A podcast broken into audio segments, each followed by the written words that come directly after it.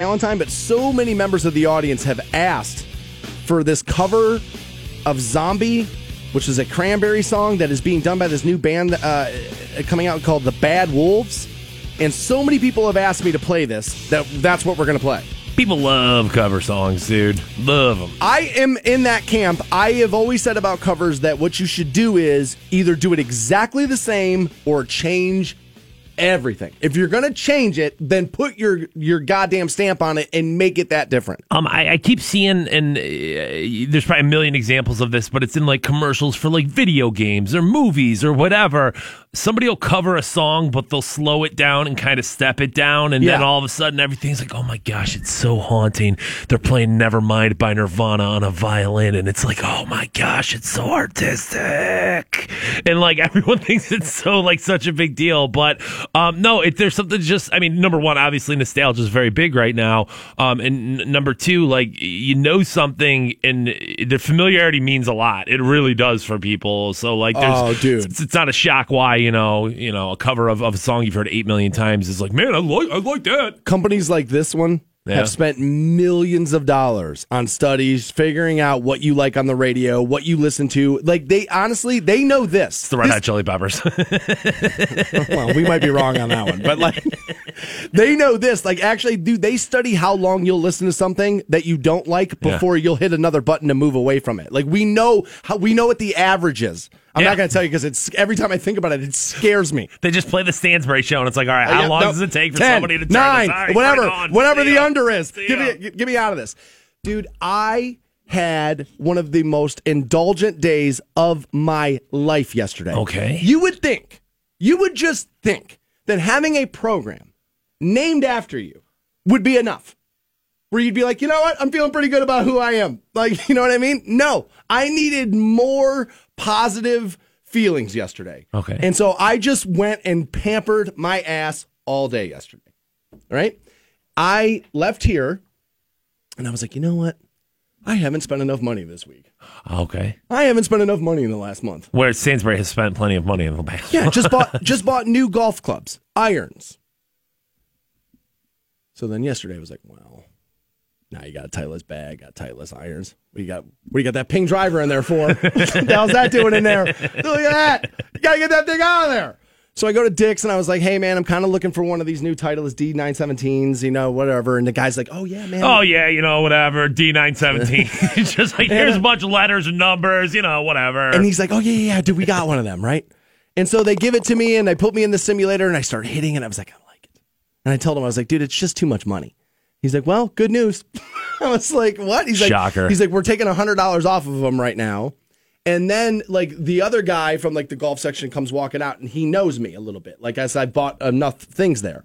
And he says to me, he's like, you know what, dude, just give him the coupons that are mailing out next month and allow him to, to apply it to this. And I was like, all right, so there comes a little bit more money. So they walk me right into it. Like, dude, I could have hit that thing like crap, and I was going to buy it. I got Well- such a good deal on it. I was like, all right, so dude, there I was, new driver. Then now, dude, and I, dude, I and I spent way more money than I should have. That's what I was gonna say. Is it's like, oh, such a good deal on this. I can barely walk away. If I walk away from this, I'm losing money. Exactly right. point. It's like, So- no, no, you're not. So just so you know, the club starts out at five hundred dollars. Jeez. That's where the club starts out Okay. at five hundred dollars. But again, there was a hundred dollar rebate, and then there were some coupons that were available, and then yeah, I spent a ton of money. See, I was gonna say, at least when you were talking about, at least when you were talking about buying new irons, it's like, all right, well, that's a set, seven hundred and fifty for a set. That at least makes some sort of, you know. But uh, all right, so we're talking a considerable amount of money here, though. Yeah, no, I, I think by the by the time I uh, it was all said and done, I, I think I don't know something like three twenty or something. All right, all right. I mean, so like not a little bit of money. So add the irons, seven fifty, right? Now the driver like three hundred. So there's what? There's a thousand. The bag another two hundred. So dude, we're twelve hundred dollars in in the last two weeks. I feel like anytime you get up, up over a comma, and obviously I think the comma means something there. It's just you know it's significant. Um, Yeah, you love the comma. Oh yeah, yeah, yeah, yeah, yeah. I mean, it's it's it's You it's- reference the comma a It changes. It changes the game. You know what I'm saying? Nine ninety nine ninety nine is a lot of money, but a Sure. thousand bucks is a thousand bucks right there. Exactly. Right. I mean, th- th- th- there's something there to it. Um, it's funny how some things you'll spend a thousand bucks on, and it's like, yeah, well, dude, that's life. There's other things you spend a thousand bucks on. It's like, oh my god, I don't know. But a golf clubs, you, so we're in over a thousand bucks in the past. Oh month. well, well Okay. over, well Okay. over, dude. We're at like twelve hundred all Okay. in. Okay. and so I don't know what I don't know what's happening. Like, I, and it, like this is this is how dumb I am because I keep going. Well, dude, I'm getting my tax return, Well, like, yeah, dude, but you already spent it three times. you spent it three times. Dude, it doesn't matter. Dude, you, like, you, you, it can still be coming in the mailbox for weeks to come, but if you spend it six times before Right. it gets here, it doesn't matter. It's on Like, one of those, yeah. and I keep it, I'm like just liberally applying it to everything. Ah, tax return. Yeah, tax return. Yeah, I want that. Right? So then I was like, all right, you're already all in on your day. Right? So I was like, all right, let's break the diet today. So my friend Jackie came over last night. I haven't seen her in a while. And so like we were hanging out and she's never been to Buzzbin. Like outside like not to Okay. just drink, but she's never had like macho nacho. Okay, okay. For those of you people that don't know, they're like serving like full blown food down there now. And she's never been. So we went to Macho Nacho last night, dude, and I went hard in the paint. I mean, dude, your boy, I dude, I had the buffalo chicken nacho like bowl. I had the chorizo mac and cheese, a piece of cornbread. Now I didn't finish everything, but I ordered it all, and I just started it like spoons in this and a fork in this, and I forgotten, dude. I actually drank soda with it last night. I haven't had a soda, and I can't tell you how long. And so I was like, man, that kind of tastes good, and I just was going off, man, and everything just felt so right. And I looked at her last night when we were sitting in the bar, and I was like, you know, I might as well be sitting underneath the hair dryer getting my nails done and waiting for the curls to be done. Like all I have done is pamper my ass all day. Hey, you got to remind yourself you're alive every now and then. You know what I mean? Yeah, but I just did it three days ago.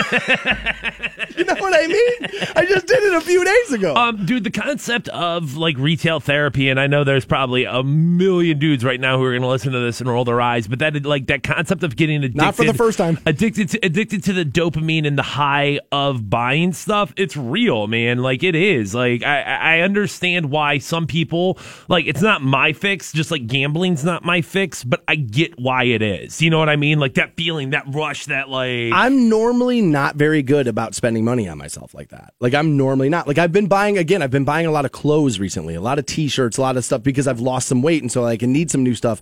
And then I realized, you know what? It's that's okay though cuz I never do it. Like I I've needed to do this for a very long time, Right. but I had such a negative body image in my head about myself. I didn't want to go clothes shopping. I didn't want to try things on. I didn't want to do that. And so now that I don't like hate it as much, but there was a little bit of me like eh, like and it felt good last I will say this. It felt good last night when I was sitting there shoving all that food in my pie hole. Like it felt great about the fact that I didn't have to feel guilty about it anymore cuz I don't do it every day. And I don't eat like that three times a day and like multiple times a week. It's like every once in a while I'll do it. And I didn't, there was like no guilt because I was like, dude, I work out four times a week. I don't do this every week. Like I, you can do one of these once a month. Now, do you feel like? I mean, we've talked about this with cigarettes in the past, where you felt like if you if you were to smoke one cigarette, all of a sudden tomorrow morning you've got a carton of cigarettes. Um, do you feel like, all right, I kind of like cheated a little bit there? Like today, do you feel worried that it's going to be like you know temptation knocking on your door? I know because I think I changed my my situation where I think because I didn't do it because I didn't cheat a lot when I first started, I don't I think I'm kind of past that. Where it's like once if you give me a little bit cuz I no longer sit there and crave things like I used to. Like I don't sit around my apartment and go, "Oh my god, I wish I could have this or I wish I could have that." When I go to the grocery store, I don't look at like chips and like cake and all that stuff and go, "Oh my god, it sucks. I can't have that." Like I'm I'm kind of I'm kind of past that. So like when I give myself something, it's like, "Yes, this is good. It re- reminded me of it good," but it does kind of feel like, "All right, dude, enough's enough." Like I've had this and now I'm almost excited then to get back to tomorrow and get like right back on it because I don't want to go. Dude, there's something about when you lose weight and people come up to you and say things like, dude, how much weight have you lost? Dude, the, you have no idea how good that feels. Like, if you're a person who struggles with your body weight, like when people notice, like again, when my friend showed up last night, she said to me, she goes, dude, I barely recognize you. And I was like, that's, it's the best feeling in the world. And it makes food not, honestly, not taste as good as it once did. It, at least it, it's worked that way for me. But dude, I went all in on an indulgent ass day yesterday, dude, and I need to pull it back. I've been getting a little too carried away recently, and I worry there's a pink slip in my mailbox today after spending a bunch of money on a driver tomorrow. I guess at least then I'll have more time to use it.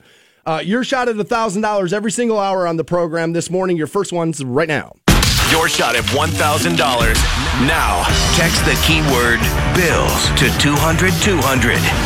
You'll get a text confirming entry plus iHeartRadio info. Standard data and message rates apply. That's bills to 200 200. Rock 1069. 1069. Welcome back to the Stansbury Show on Rock 1069. Online for you at WRQK.com. Uh, make no mistake, I am one big ol' influencer. My buddy Seth texted me. He's like, dude, I heard the opening of the show. Now I want to go out and buy new clubs. What the hell have you done to me? Dude, don't do it. Don't do it. I spent way too much money. Uh, I want to remind everybody tonight I will be celebrity bartending. Uh, you know what? Let me say that differently. I will be guest bartending. I don't really like the celebrity bartending term. I think you're a celebrity. It's gonna be I a will, celebrity uh, bartending. I will be guest bartending. Uh, this will be taking place at Tozie's in Magnolia. I believe it's 144 North Main Street, uh, 5 to 7. And they have asked me to attach a charity to it, and I have chosen Save, uh, Save 22, which is a local organization that uh, raises awareness that the fact that 22 veterans a day in this country commit suicide. That's crazy. 22 a day. it's like one every hour. You know what I'm saying? that's like nuts. that's that's crazy. That's nuts. And uh, I feel like we can put a dent in that.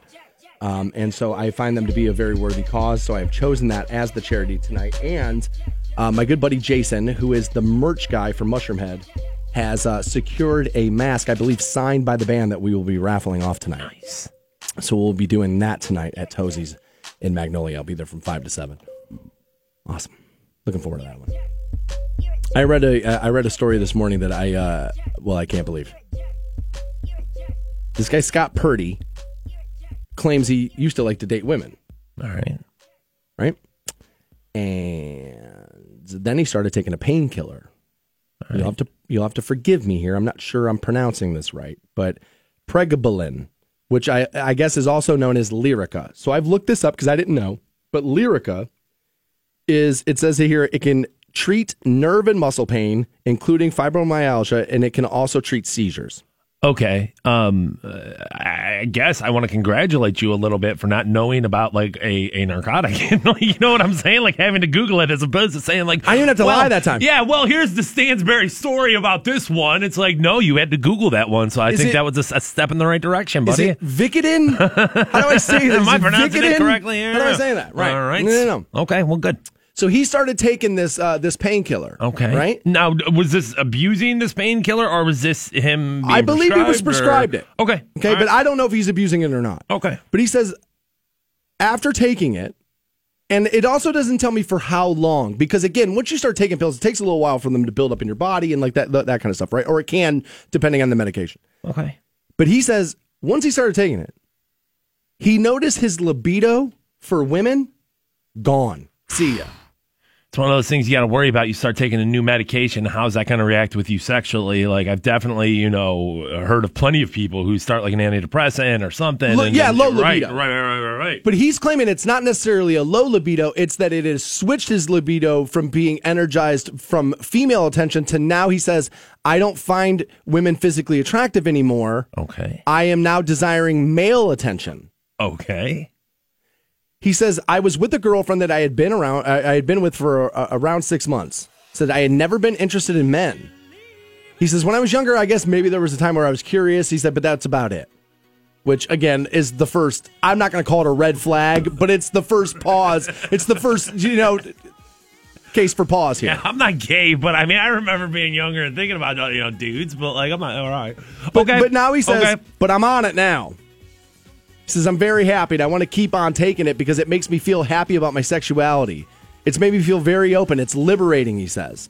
Now, here's how I know he was always gay and that a painkiller didn't turn him gay. Okay. Because, no, seriously, because this dude, this is like, right. this, he's 23 and he had described himself as a hot blooded heterosexual. Hot blooded heterosexual, which is what a gay guy thinks a straight guy talks like. That is such a stereotype of like, that's a gay person using a straight stereotype, which honestly we should be shaming them for, right? But ultimately, at the end of the day, that's what this is. This was a gay man who thinks straight dudes talk like that.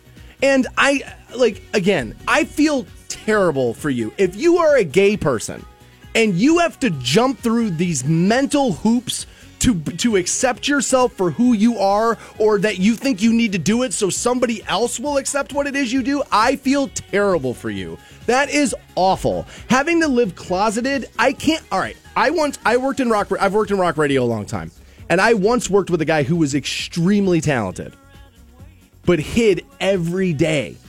And those of us that worked with him you could tell and you knew but he was never open about it on the air. He was never open about it in the hallway. Never brought like his boyfriend or hus- now husband to like work functions. Never did it because he was so worried that rock radio wasn't ready for that yet.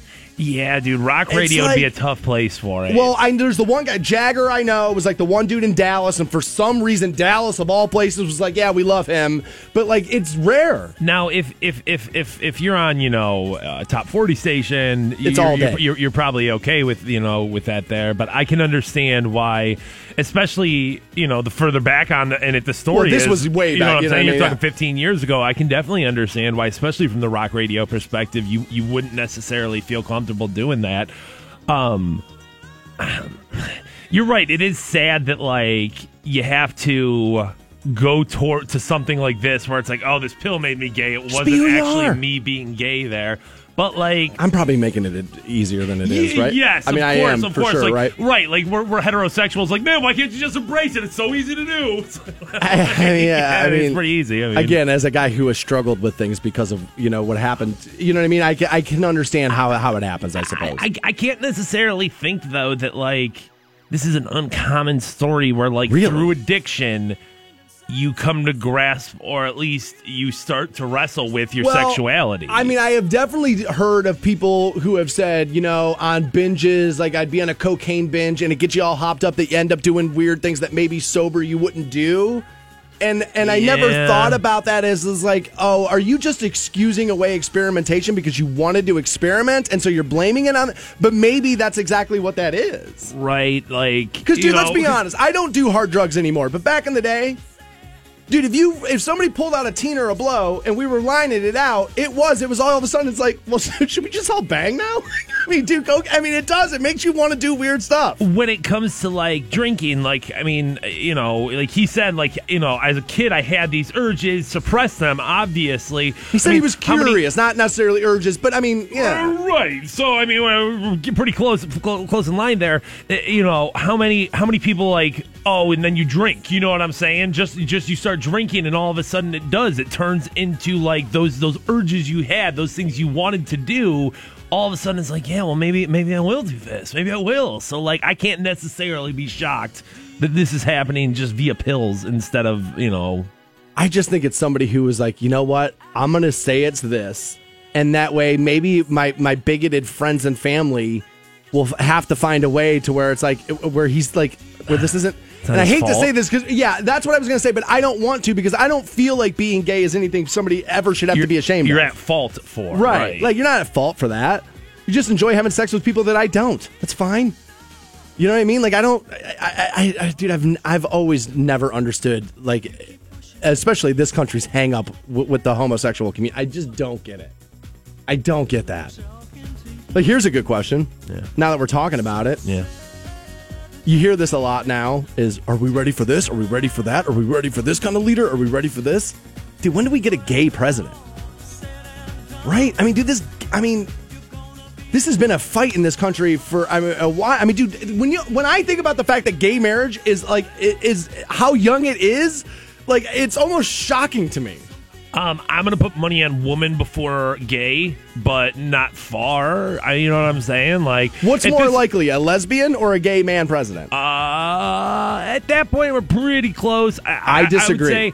I would say, I would say I disagree. Heterosexual woman first, gay man second, lesbian third. I, dude, I can't believe I'm going to say this because I worry people are going to misconstrue it. okay. But I think there are a ton of men in this country who could resolve themselves to a lesbian woman because they think she'd be staunch and tough. Before a gay dude because he'd be all effeminate. Exactly right. Like, and, and, and, Dude, a lesbian chick, I could have a beer with her. Hey, I, man, crack one open. I think there'd be a lot of men who would use like like a like a like a like a like a messed up stereotype of a lesbian in their Yeah, head. and then there are yeah, also dude and guys, let's be honest, some of us are real dumb and we'd be like, "Oh my god, pillow fights and kissing in the Oval Office. It'll be Chicks amazing." Making out, man. It's gonna be great. It'll be great, man. He's right. Make America a lesbian again. Like I can totally, I could, I could see guys signing off on that.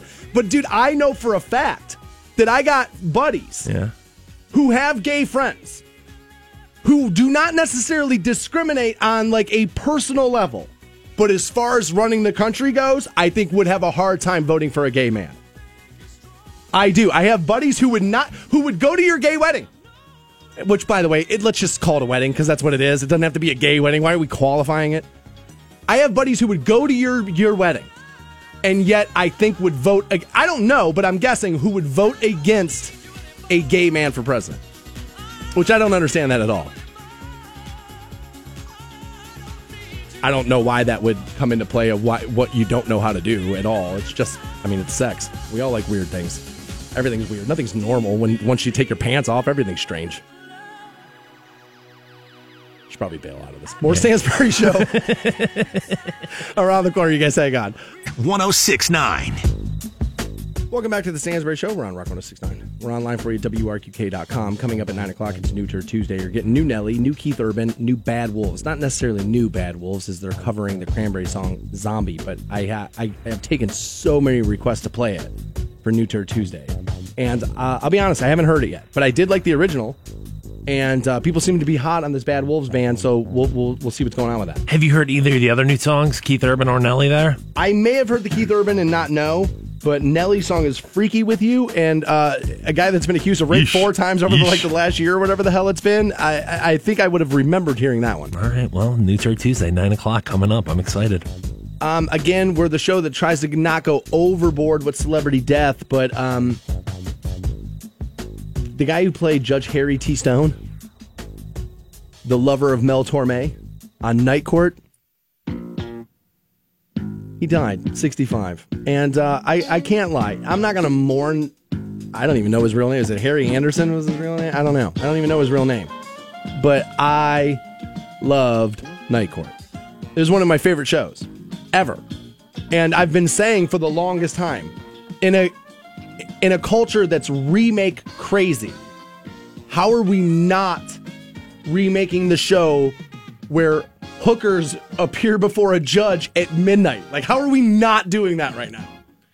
Yeah, I mean, it feels it feels ripe for the picking. And now, what you could make the claim is the guy that played. I mean, the character of Dan, like the who was what the prosecutor. I mean, he was pretty. I mean, dude, it's it, it, you know what I mean, like a male pig. Like I don't know if that still plays. Maybe it does. Maybe it does. I don't know. Well, I was gonna say, I think you kind of have two different ways to go at it there. First and foremost, I think almost anything that's going to go through the nostalgia reboot is going to have to at least take a second of self-evaluation and like all right what did we do back then That is no that longer is acceptable. no longer acceptable or or you lean into it and you make it the we don't give a damn we're not we're not going to be pc because you have to remember there's millions of people on that side of, the, of, of that Sure. argument too where it's like The so so so so I, I mean I certainly think that either either one's possible. Um, it would just kind of depend on like who was behind it. I mean, you wouldn't want. I mean, obviously with with somebody dying here, you're not going to get the same cast. So like, you're probably not going to have anybody from the initial run into this next one, right? I would imagine they'd be cameos. You know what I mean? Like maybe maybe not first, second, third episode, maybe sixth episode in. Oh my God! Look, Markie Post is here. Like I could see something like that. Which, by the way, growing up, oh my God, was she hot? Like she was like the perfect like mid '80s, late '80s like hot woman. Like kind of how Helen Hunt stuck in the Right, '90s. Like right. kind of how that happened. Markie Right. Post is like the perfect '80s chick. She just just captures the the, the whole. yeah. Okay. Yeah, she All just fits that. All she was hot back in the day, dude. She could still be. I don't know. I haven't seen a picture of her in like 20 years. Yeah, I don't know. This ran from eighty four to ninety two. So I mean, you know, if they, I- if they if they were in their mid twenties then. I loved Night Court, and it just feels right for the reboot. So that's that's your if, if you're going for a reboot, if you're the executive of you know Stansbury No, I mean, Broadcasting no, no, Company. No, no, no, no. For my personal viewing, Okay. yes. If I'm looking for a ratings juggernaut, Okay. I'm not sure it is because, dude, again, the the world before it was remake crazy, it was rerun crazy. And Night Court fans will tell you it's been a little underdelivered. Now, people will tell you, well, it's on TV One or whatever it is, Yeah, but you know what I mean? Exactly. I don't even know where to get it. Right. So, like, it's been a little. I I don't even like. I don't think Netflix has Night Court. Yeah, I mean, you want something with a strong brand. You do. You just don't want to necessarily just pick something random out of it.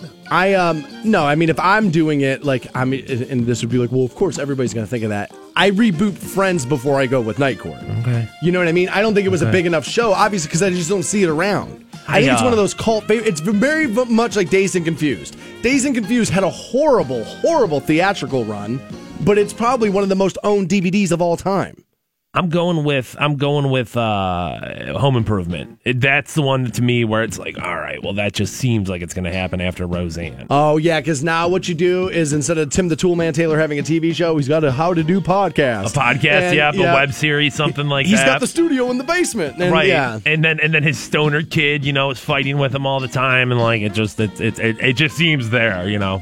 Yeah. Home Improvement would be, and that was a massive brand. Yeah. huge hit. So Yeah, yeah, that's come a, back to it. That's a more safe pick. I, there was talks about that, right? Like, wasn't there just recently just talks that they might do that? I think so. Yeah, I mean, it's obviously on on the on the coattails of, of the success from Roseanne right there. I think, yeah. Which I don't know. I mean, oh, th- Both this, ABC. This week will be. uh I think a telling tale. I know the first week was obviously gangbusters. Huge, the yeah. second week fell off a little bit. It'll be this week, next week, the following week that really tells the tale of Show like me week is, six. Is Roseanne going to be the juggernaut that it started off as? no.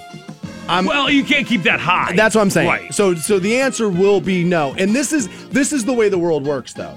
Is people who love Roseanne will be just fine with it. And the people who don't like the idea of the show will be like, "Look, it's look look how much it's fallen off." Told ya. And what they will never do though is recognize where that number fell off from. Right. When you when you set record highs, you're going to come down a little bit. Exactly And like at the end of the Same day, thing that happened with the NFL. At the end of the day, they're going to sit there and be like, "Whoa, dude, this show's not working," and the other people be like, "Oh, this show's the best show that's ever been on TV." While ABC's just laughing, counting money, dealing dealing with the Ford, Pepsi, all of us. Bring your bring us your money.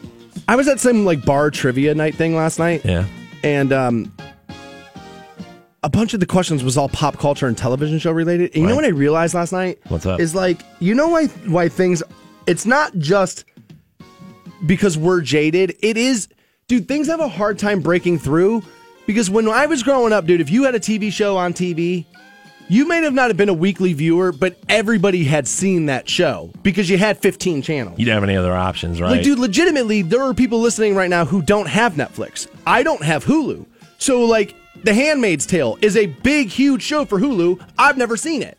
Like, it's so hard now to be a massive hit because you not forced the the eyeballs aren't forced to you they were the way they were back in the day. Game of Thrones, arguably the biggest TV show of the past five, six, seven, ten years. Yes. Um, but how many people don't have HBO? Probably more than what do. So you know what I'm saying? So you're right. Like the biggest show of the past ten years, And most people don't huge- watch A huge chunk of the country has never even seen a second of it. You know what I mean? Ben asking, "Isn't Last Man Standing wasn't uh, Tim? Uh, you know, uh, Tim Allen's new show pretty much a reboot of Home Improvement?" And yeah, you're right. It pretty much was. It was three daughters instead of three sons. No, I'm And- saying I'm saying you rebooted. I'm saying it's Mark, Brad, you know, Jonathan Taylor Thomas, whatever. whole hell. up and down. You got you got to do it. You, you can't just kind of like thinly veil it. It has to be like the grunting and Al Borland's got to be there, and they all got to be there. It's not going to work. I, I agree that that would be the better fit, but that is what Last Man Standing was. They gave him three daughters instead of three sons. Um, they found a way for him to not be on TV, but he filmed videos for the outdoor store he worked at. And it's like, I mean, it was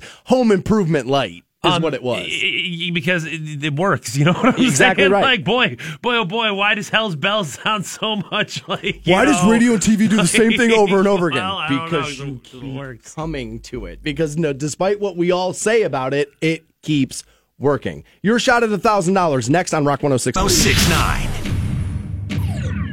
Welcome back to the Stansbury Show on Rock 1069. We'll uh, pass out a thousand dollars here momentarily. Uh, as we were talking celebrity death before the break, and uh, obviously the star of Night Court, Harry Anderson, lost his life at 65. Uh, I'm sad about that, like him. Uh, we missed one the other day too. Art Bell, um, legendary radio guy. I used to run the board for Art Bell back in the day when I was uh, working up in Cleveland. Actually, when I was still just a part timer, it was like one of my jobs I had to do. I had to run the board for him late at night. And you did. You heard some weird things there. I was telling Fantone this morning actually that if you ask me, Art Bell created the podcast. Like I know he was on the radio, but dude, he that was not a radio show. That was a podcast being put on the radio. Is essentially what that was. Oh yeah, he I mean, created the podcast. it just hugely influential when it comes to that style of programming. And I He mean, was- no debating it. I mean, dude, he was. You could say yes, he was crazy, but there was. I mean, there was real amounts of talent in there as well. yeah, Coast to Coast AM, obviously, uh, just a legendary, a legendary radio show. Another guy we got to throw in here. People were asking me, "Dude, you going to talk about this at all?" And uh, and I did have it planned a little bit, but I I think my take is going to upset some people. But Maurice Reedus Jr. and I'll tell you, is the the guy who would play the saxophone outside of the Q and um, Progressive Field before like you know Indians and Browns games and you know before and after and that kind of stuff. He has died, and people were asking me about this, and this is one of the reasons right here. This guy is the perfect example of what I'm always talking about. What why I'm so skeptical to talk about celebrity death and why I don't want, ever want to go overboard. The amount of people I saw yesterday and this morning talking about how sad this is, and I don't want to make light of it because it's somewhat local, right? And anybody losing their life is sad. But guys, are you really going to pretend you walked past this guy and didn't think to yourself, "Get a job, bum"?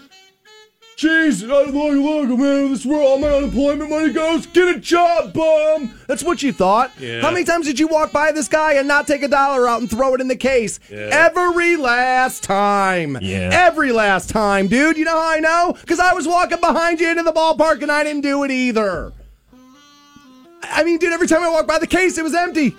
You know what I mean? So yes, sad somebody lost their life, but the pretending that this is like oh this horrible thing when you didn't care. No, you didn't Honestly, most of the time you were probably annoyed walking out of the stadium, just got pounced on by 10 probably. You're like hammered drunk. They haven't served you since the 7th inning and this guy's blowing the sacks in your face. You were probably pissed. So my take, I- that's what I'm saying. It's like, ah, I'm going to talk about it, but I think people are going to be upset with me because it's like, ah, dude, you're lying. You're lying. And I don't want to be one of those people. I uh I was at the Q this past weekend, obviously, and it was like torrential downpours. We were going in, so I didn't necessarily notice he wasn't there, but it will sound a little different as you walk up into a, uh sporting event there. It will indeed. I uh, I wish I could play saxophone. If I could play any of the horn instruments, you know what I'm saying? If I could start, you know. Buddy, the Brown season's right around the corner. Okay, You're get getting all the sax goddamn going. sacks you We'll can get the handle. sax going. All right. You're getting all the sacks you can handle. All right. You see, the Indians kind of had like a, I don't know if it was the Indians themselves, but there was like another sidestep the other day. I guess th- th- th- they do Jackie Robinson Day in baseball, which you should. Obviously, that was like a, a huge, mon- you know, monumental thing that happened. And I guess they made an Indians hat that had Chief Wahoo on the front of it and the Jackie Robinson like eh, like you know day logo on the side of it. Yeah. And they ended up having to pull the hat.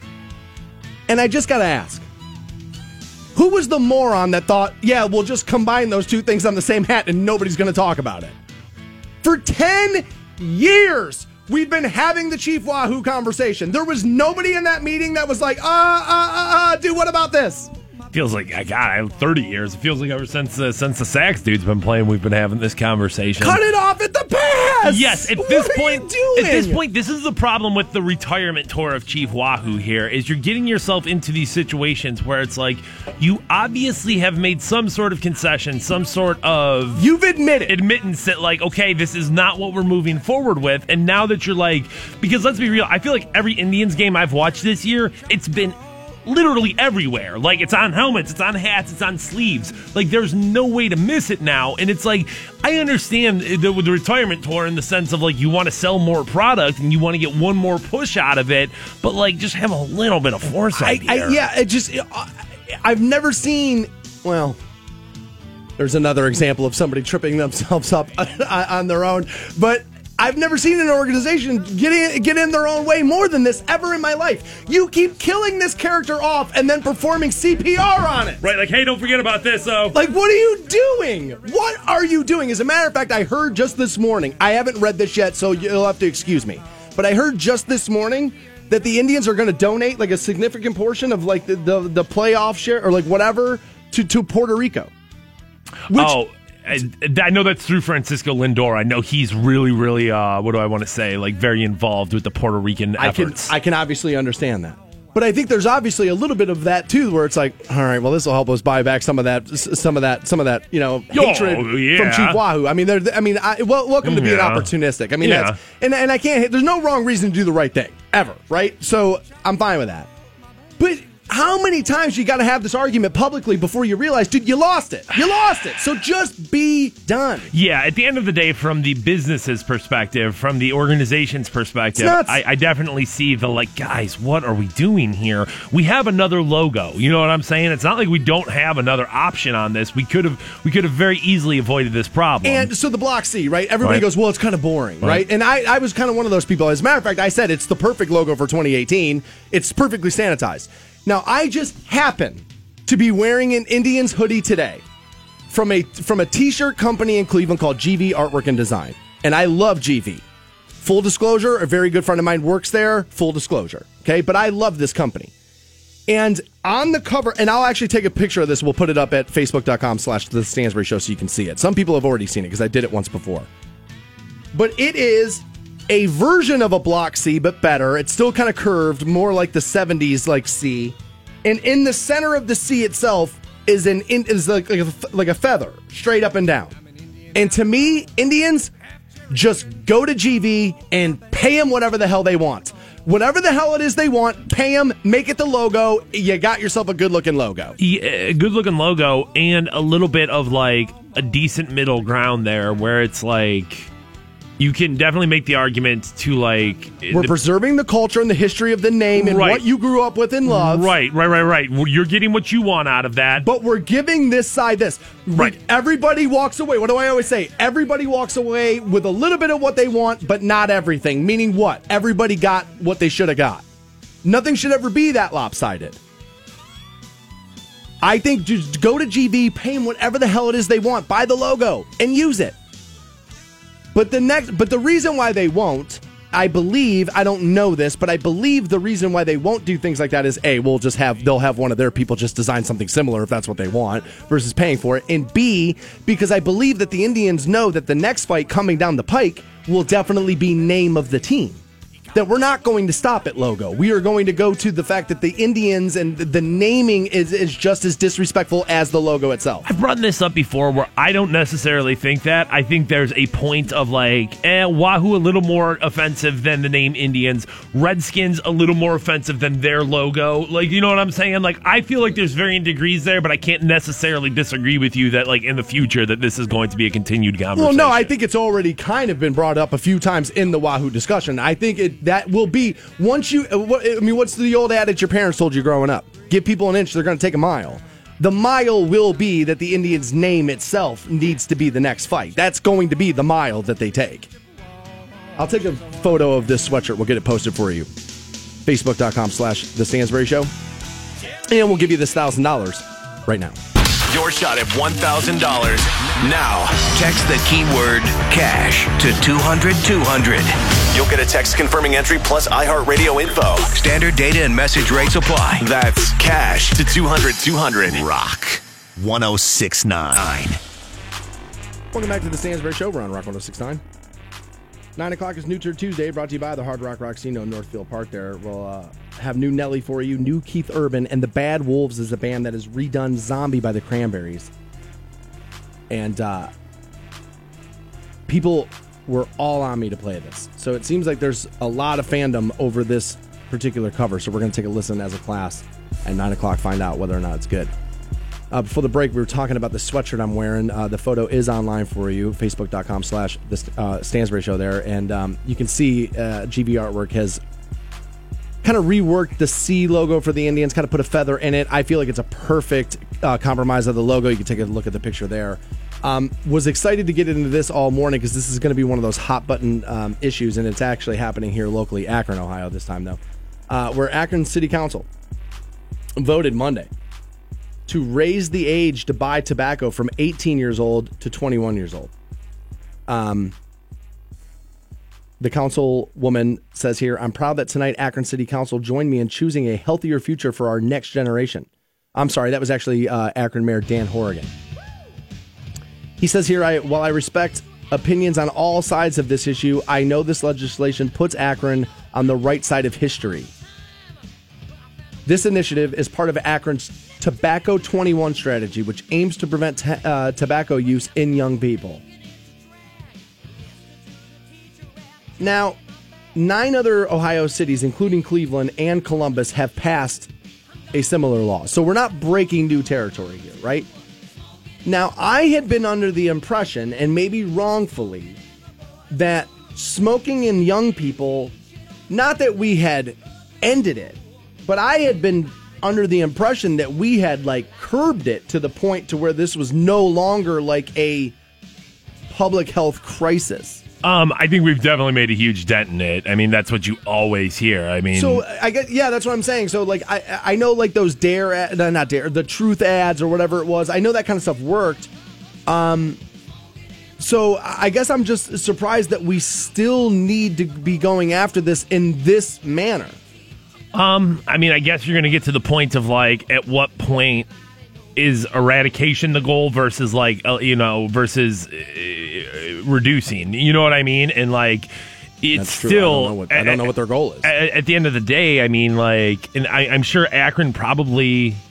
I would assume is probably higher smoking, you know, rates than most parts of America.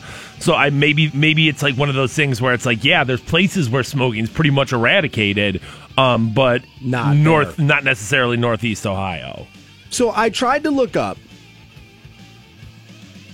does raising the age of tobacco purchase reduce the demand of tobacco purchase? And it doesn't seem to be a lot of science backing that up. Now, I'm not using that to say this is a dumb thing to do. Right. I'm saying that most of the studies that deal with reduction in demand of smoking are all price based. Like when they so like Oh, yeah, yeah, like okay. raising the rate of how much they cost versus raising. So I was looking to see do we have a similar study that says raising the age does the same thing? Because if you make something more expensive, the demand goes down. Yeah, um, but it's just funny because, like, at the end of the day, you, I, and everyone else know that it's primarily poor people smoking cigarettes. You know what I mean? And like pricing them out of their hands shouldn't be that hard to do, but somehow or another, Well, do price heroin out of somebody's poor, hands. poor people keep coming up with that money. I, heard- I, don't- I don't know how either. I was playing golf with some buddies the other day, and a couple of them are smokers, and just casually. And I, I even told them, I was like, dude, if I could smoke like you, I probably wouldn't quit. But they were telling me, like they were paying like six ninety five, seven bucks a I pack, I didn't say seven is probably right right on where you are at this point. bro. Like if you, oh my god, the money saved. I, I look back. I, Thousands I of look dollars. back on it, and I, I mean, cigarettes probably five bucks when I was really smoking, and like, I look back on it. I'm like, where did you get that money? You were poor then than you are now, and yet somehow or another, every day I had that 560. You know, justification, every man. single day I could find that. So the natural then course of conversation will take us to this place with raising the age of tobacco to 21. So I can die for my country, but I can't smoke cigarettes. Well, that's not exactly what's happening here. You just can't buy them in the city limits of Akron. which flies in the face of when we were talking about guns and and, and well, should they raise the, the, the, the limit to 21? Should you be 21 to have to buy a gun? I was very anti that because I was like, well, how can you tell somebody, a legal adult, that they cannot buy a legal product? But obviously you can. I mean, like, uh, obviously th- it's very possible to do and legal to do. Absolutely, it is. I, I, I now what I will tell you is instead of this is the conversation that actually needs to be taking place in this country, but never will. Okay. The only place you'll ever hear this is right here, which is, by the way, is probably why you are here. But the conversation that really needs to be taking place is not whether or not you should be able to buy booze and cigarettes at 18 because you can go to the military. The conversation that needs to be happening in this country is we need to change the age of adulthood from 18 to 25. You are not a grown up at 18 years old. I'm sorry, you are not. You are a baby at 18. Anybody over the age of 35 will tell you that. That at 18, you are a baby and that with the conversation, dude, think right now, parents, if you're 55 and you have an 18 year old kid, is that an adult? Hell no. You can barely keep, they can still barely keep the room clean.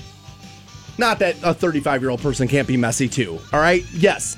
But come on. We know the, that's the real conversation is that the human being, the human race has to admit that we have placed adulthood at 18 because back in the day when we did that, the conversation was being had like this. Well, you used to get married at 14 and die at 17, 18. You're an adult, man. That's how that came about. It is ridiculous. More and more studies have come out just this year, just this year, that tells us that adolescence lasts on average to 24. Meaning what? That in most people, it's going to be much, much higher than that. Later than that. That's the conversation. Not should you be able to buy booze at 18, whether or not you're actually an adult before you hit 21. The answer is no. And what's the deal with changing that to 21 now? Most young people live with their parents till they're 30 anyway.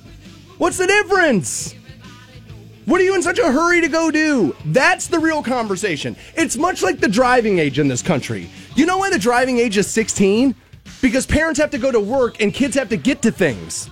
That's why we did that. That's convenience. It's not because you're ready to drive a car at 16. It's not because you're responsible at 16. It's because your parents have to work till 7 o'clock and you got to go to football practice.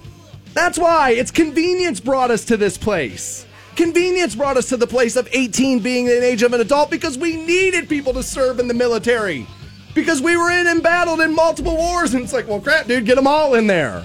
Convenience brought us to this place. It is absurd to think that you were a grown up at 18 years old. It is absurd. Because I know all the arguments. So I can sign up for you know, student loans at 18. Yes. But maybe should you be able to? I don't think so. No, you probably shouldn't. Guess what? Surprise! Adulthood starts at 25. And honestly, if I'm being really honest, it's more like 35. We have Lewis Black tickets. He's playing in October.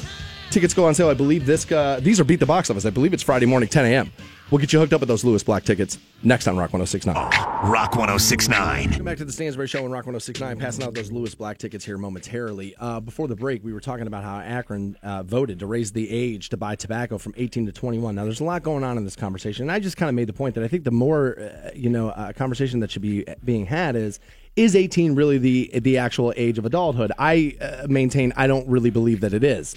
Now, this young woman, Victoria, wrote in and gave me her story, which completely flies in the face of my opinion. Okay, she says here, just I, I just want to add on your statement. She goes, I enlisted in the military at 17. By 19, I had my car paid off, an apartment. I was going to school full time and working. I'm now 22. I have a full time job at a fire department. And uh, she's like, and I'm currently house shopping. Now, I know a lot of people don't fit that demographic, but to change the age of adulthood would greatly set back those who have matured early. Just a thought. And so I responded to Victoria, and I and I will respond now via the show as well. Um, that her case specifically flies in the face of what I'm suggesting for sure. Absolutely. And there's no doubt that I'm going to be able to find a ton of those when you think about how many people live in this country. I would still maintain that I bet that that story is more rare than not, and that she's uh, more towards the end of an outlier than she is like you know the, the the actual reality. It's just I think that there. My whole point was there's a flip side to the well, I can join the military, but I can't have beer or I can't buy cigarettes. There's a flip side to it. It's like, well, maybe you shouldn't be able to do those things as early as you can. Yeah, I- that's all my that's all my statement is. I, I definitely take your point, and I, I understand what you're saying. It's just a very would be a very complex thing to do. I mean, change, what do yes. you do? What do you do if you're uh, if, if you're if you're 22 and you have a kid, and it's like, well, you're not an adult yet. Right. You know what I mean? Well, you can't sign a contract yet, and it's like, what do you mean? I mean, of course I'm able to. I mean, it's, So- it's, it's a hard thing. Yes, it, there's a it's it's very convoluted, but I believe that convenience brought us to the place of these ages of driver's licenses at 16, voting at 18, enlisting in the military. I believe necessity and convenience brought us to these things versus what we actually know to be proper. And yes, changing it would be upsetting the apple cart, and I don't know if it would be worth it in the end. Just that there's a flip side to the argument of I at 18 I should be able to buy you know booze or whatever. I just think there's a flip side to it. I saw this, wasn't necessarily planning on talking about this because I didn't even know until just now.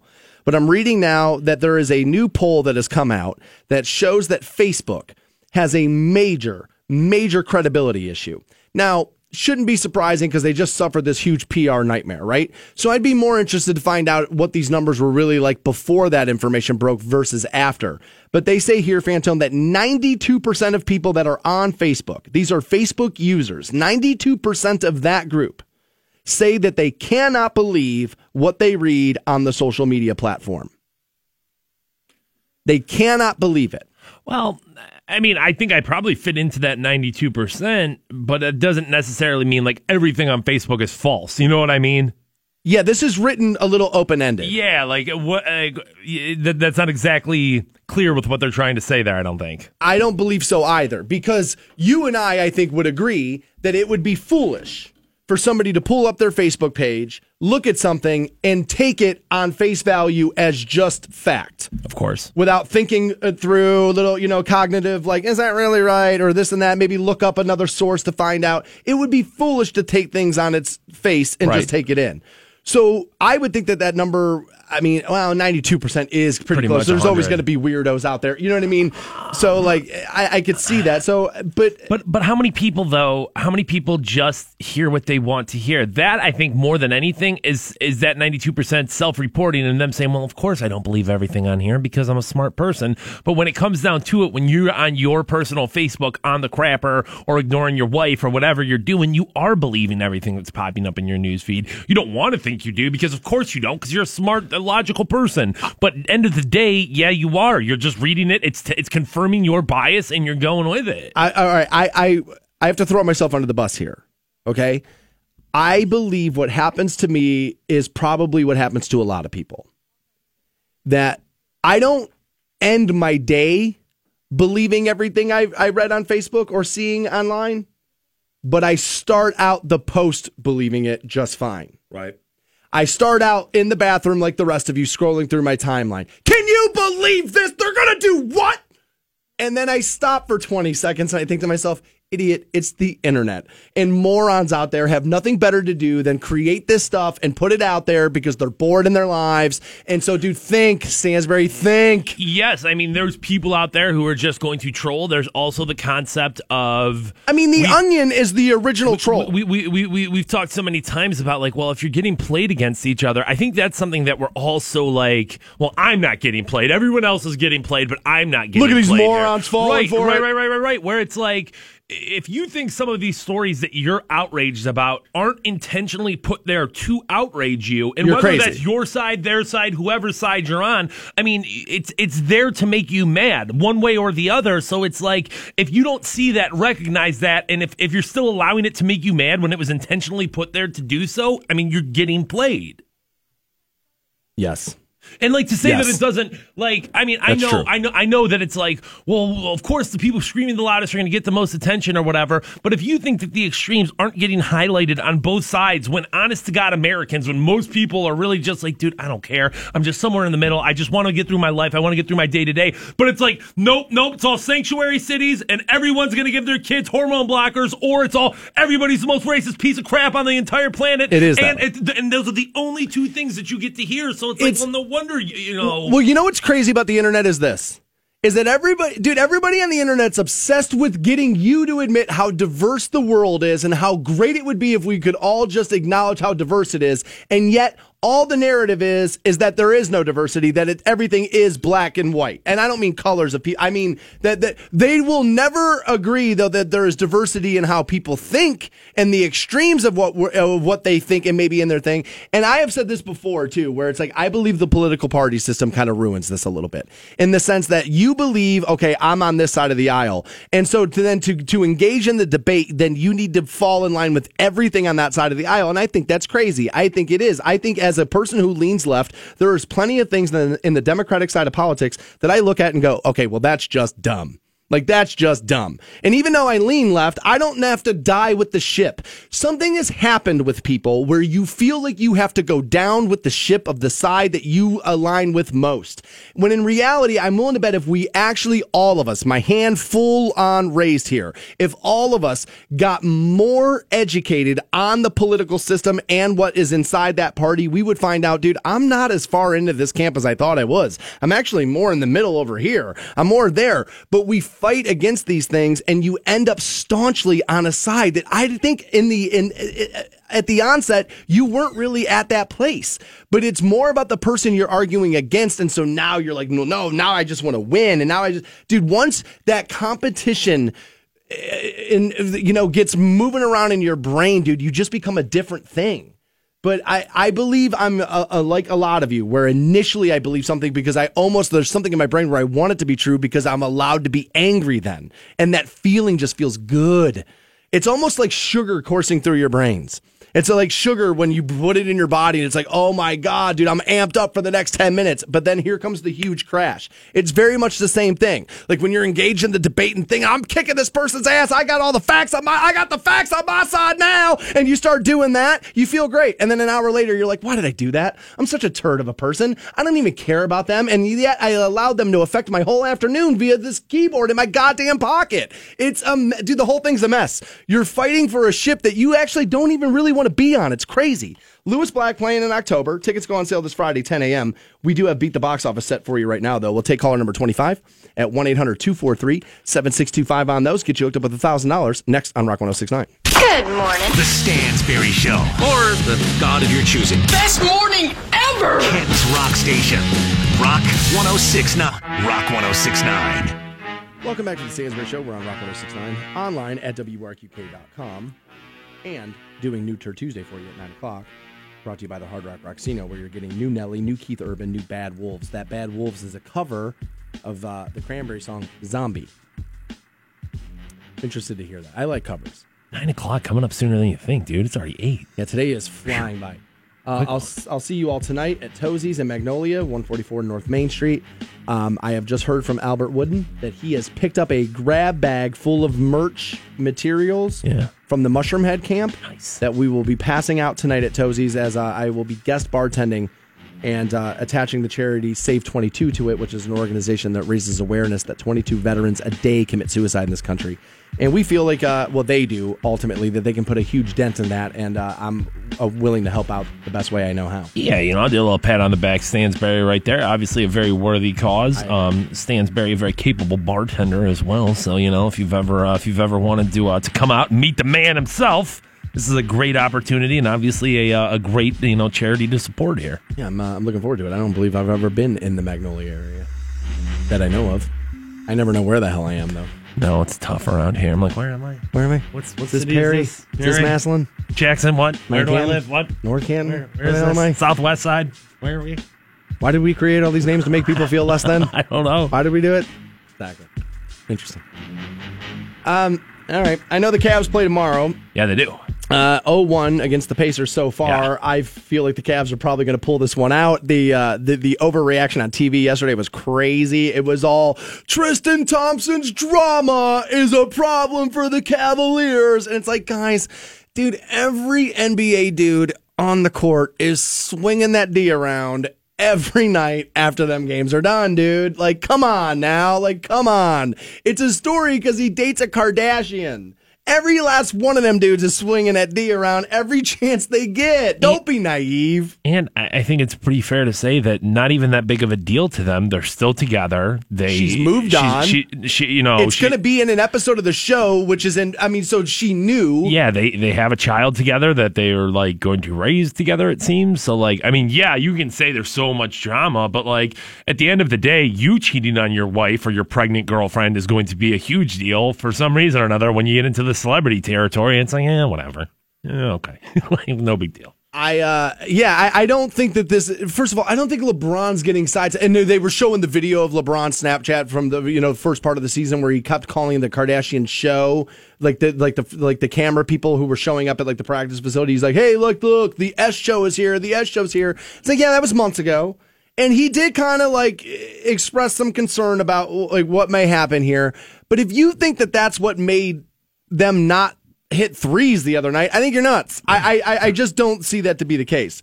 Now, the Browns not wanting to be outdone. No, of course not. They don't want to be outdone in the dysfunction department because uh, you know th- they like to keep that record you know perfect. There are rumors now, and again, I'm hoping this is smokescreen, but according to some reports, the rumor is now the Browns will look to trade the first pick to the New York Giants, and we will then take their second pick because we want Josh Allen anyway. And then they're going to turn around and trade their fourth pick to the Buffalo Bills in exchange for the number 12 pick and then some more. Now, if you're going to move out of a pick, move out of four Yes. versus one. Yes, Okay. yes, yes, yes, That's yes, a, yes. okay. Now, I am more prone to be on the side of thinking that Scott from waiting for next year yesterday at 8 a.m. was, which is there are so many game changers at four, though, it's crazy. Right. Because you got a running back that's a game changer at four. You got Minkah Fitzpatrick in your secondary that's a game changer. You got Bradley Chubb on the defensive line that's a game changer. There are guys who can positively impact your roster next year at four. I think I think most times you're going to tell an NFL team, especially an NFL team as bad as the Browns, is that you take the best available player. The Browns unfortunately not able to do that this year because they have to get a quarterback, but the good thing is is they're going to get a quarterback if they keep these draft picks and they will still have their pick of the best available player in the draft because that's the truth is no matter which quarterbacks go one, two, three, none of them are going to be as as as day one ready as any of those other three dudes that we just Much listed. like last year, Myles Garrett was a more Right. was a more impactful player day one than a rookie quarterback would have been. Yes. So you're getting you're getting your impact player day one, who's going to come in and make a difference with that fourth four, pick, right. And you get your quarterback. I don't know if if you don't take advantage of that situation in front of you. I don't care what ransom comes in front of you. If you don't take advantage of that, dude, I'm gonna have to give the regime quite the cross eye here. I would agree. I, you and I are in lockstep here. I, and I can't believe I'm I, th- th- this is happening. But you know, dude, I said it the other day, and it's true. You know who's skyrocketing up my personal draft board? Not like it matters. Is Josh Rosen from UCLA? I had been cold on Rosen. I felt like there was a Jamarcus Russell quality there, where it's like all the talent in the world can rip it, but I worried that little too California cool, little too smooth, little too I don't that maybe the preparation wouldn't be there day in and day out, that the work ethic might not be there. And what made me like Sam Darnold is he feels like a lunch pail to the job site kind of guy, first in, last out kind of guy. Sam Darnold. Now I don't know that; it's just a gut feeling. I could be wildly wrong about both these guys, to be honest with you. I uh, but Rosen is starting to drive up my my draft board just because he is. There is no denying, even though I have been a Darnold guy, that Rosen is more pro ready right now for sure. It it can't be denied. You can see it on film that he is starting to move up my draft board a little bit, Josh Rosen. So if they go Darnold or Rosen, I'm fine either one there. I think if you go Josh Allen, you got to be careful there. I think, uh, dude, it feels like an overcorrection. And it feels to me like I get that Josh Allen has a high ceiling, high motor. He's got a hot ceiling, man. I, you know, all these platitudes people use with this stuff. But I just, I feel like he are we really the project quarterback team? Like, is that really what we want to be doing? Like, go get me a guy who can legitimately play, and then two years from now, find me a project and work him through the draft, and then build. You know what I mean? And do that. Like, like, but find me a guy who can play right now. Cleveland Browns offseason training started yesterday. Yeah, I saw the the videos. It looked good. I was going to say here's some commentary from head coach Hue Jackson. Oh, cool. Thanks. How we doing, man? Good. Woo-wee. Well, what an exciting morning to have all you men back. Winning starts here, starts today, starts right now. Why did you come back here today? Two years of pain and suffering, hardship, where toughness and grit and determination was built. But that's not enough. This morning, 8.02 a.m., that's when the work started. That's when the journey now starts. What will the 2018 Browns team legacy be? That's a good question. Pretty open ended there. You know who I'm excited for right now? It's not me. It's not you. It's not you, the fan. It's not the season ticket holder. It's none of those people. I'll be honest with you. And I just thought about this just right now. But having brought his name up just earlier in this conversation, I am really excited for Myles Garrett. Like, I'm pumped for him. Because Myles Garrett might end up being the defensive Joe Thomas. Now, when I'm obviously not going to have the consecutive snaps, we've already seen that, right? And I, that's a freak of nature thing. My point is, is that Myles could end up being that legendary on the defensive side of the ball for this organization, could find himself walking into Canton, Ohio, and have the story of, dude, when I started with the Browns, we were 0 16 one year. And then look, we turned into a playoff team, God willing, a championship team. I mean, that guy can see that happen in his career. He could go from 0 16 to champion for what his potential of years in the league could be. Could. We'll see. I am choosing to be positive this morning. I like it. I like it. Did you see Josh Gordon signed for another year too yesterday? So Yeah, I like it. Yeah. I mean, dude, if you're Tyrod Taylor, the guy who's going to start under center at quarterback, don't you love knowing that Josh Gordon's going to be there? Jarvis Landry and Josh Gordon. You could do. I mean, dude, our Work wide receiver core. I could you not argue it's the best it's been since the eight since the cardiac kit since like the '80s, right? I can't remember our dude. I remember people are going to go Braylon Edwards. Okay, who's on the other side of Braylon Edwards? I can't remember the last time our receiver core was at least this talented on paper. I can't wait to see what this looks like with the route running. Dude, our buddy Dustin thinks we're winning a road playoff game this year. And We'll dude, see. here's the thing about him. What's the thing? Here's the thing with Dustin. He's an Indian rain dancer.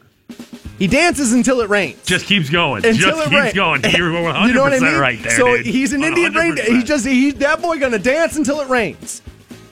And I told the story. I took him to the game last year, like early August, and they got beaten like the third quarter, like terribly. He looked like a ten year old kid who dropped an ice cream cone. he totally did. He looked just like that. But he keeps telling me that they're going to win a road playoff game. And here's the thing: this, I, dude, he's going to keep saying it until they do it. And so, like, eventually, he's going to be right, right? Or I'm going to die. One of those two things is going to happen.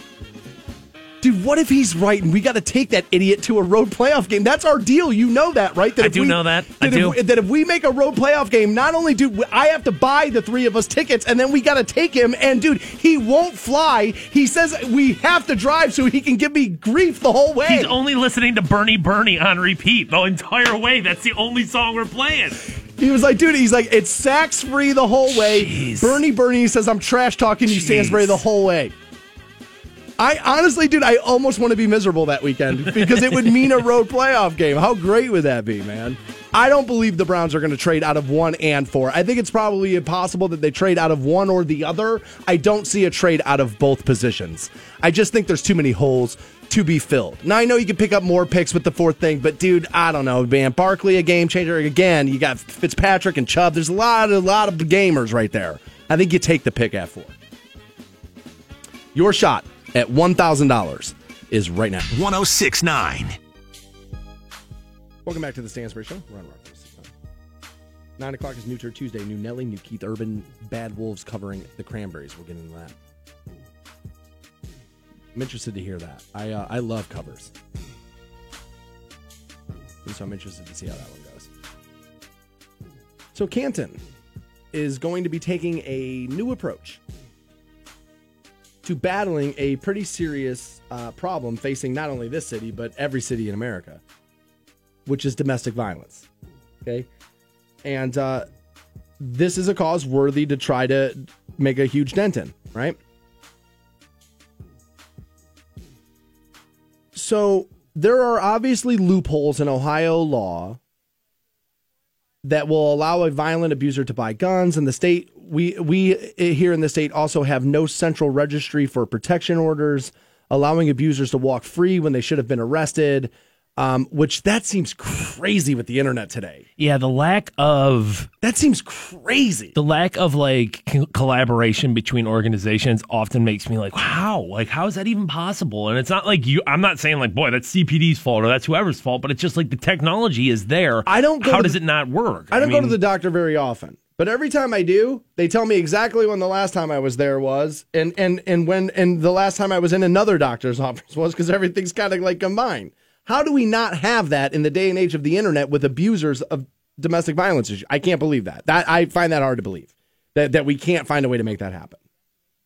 Now, a lieutenant with the Canton Police Department said, Our violent crime as a whole in the city way down, but we noticed that domestic violence in particular is not. So, what they've decided to do is have a group of officers and uh, and some other you know um, you know county officials and the like follow up on domestic violence cases. So the group will form out of 14 police officers who will visit addresses where they've been called out for domestic violence calls in the past. And what they are going to do is drop off pamphlets which will give information for both the victims on how to how to react and how to do things, maybe how to call and get the right help that they need, but then there will also be information for the abusers as well to like how do I get help for this? How do I, you know what I mean? How do I, you know, handle my anger? How do I, you know, how do I do how do I work this out in a positive manner versus doing what I've been doing? That's a really, really important and I think positive step there where, yes, I am not trying to negate what victims go through or anything like that.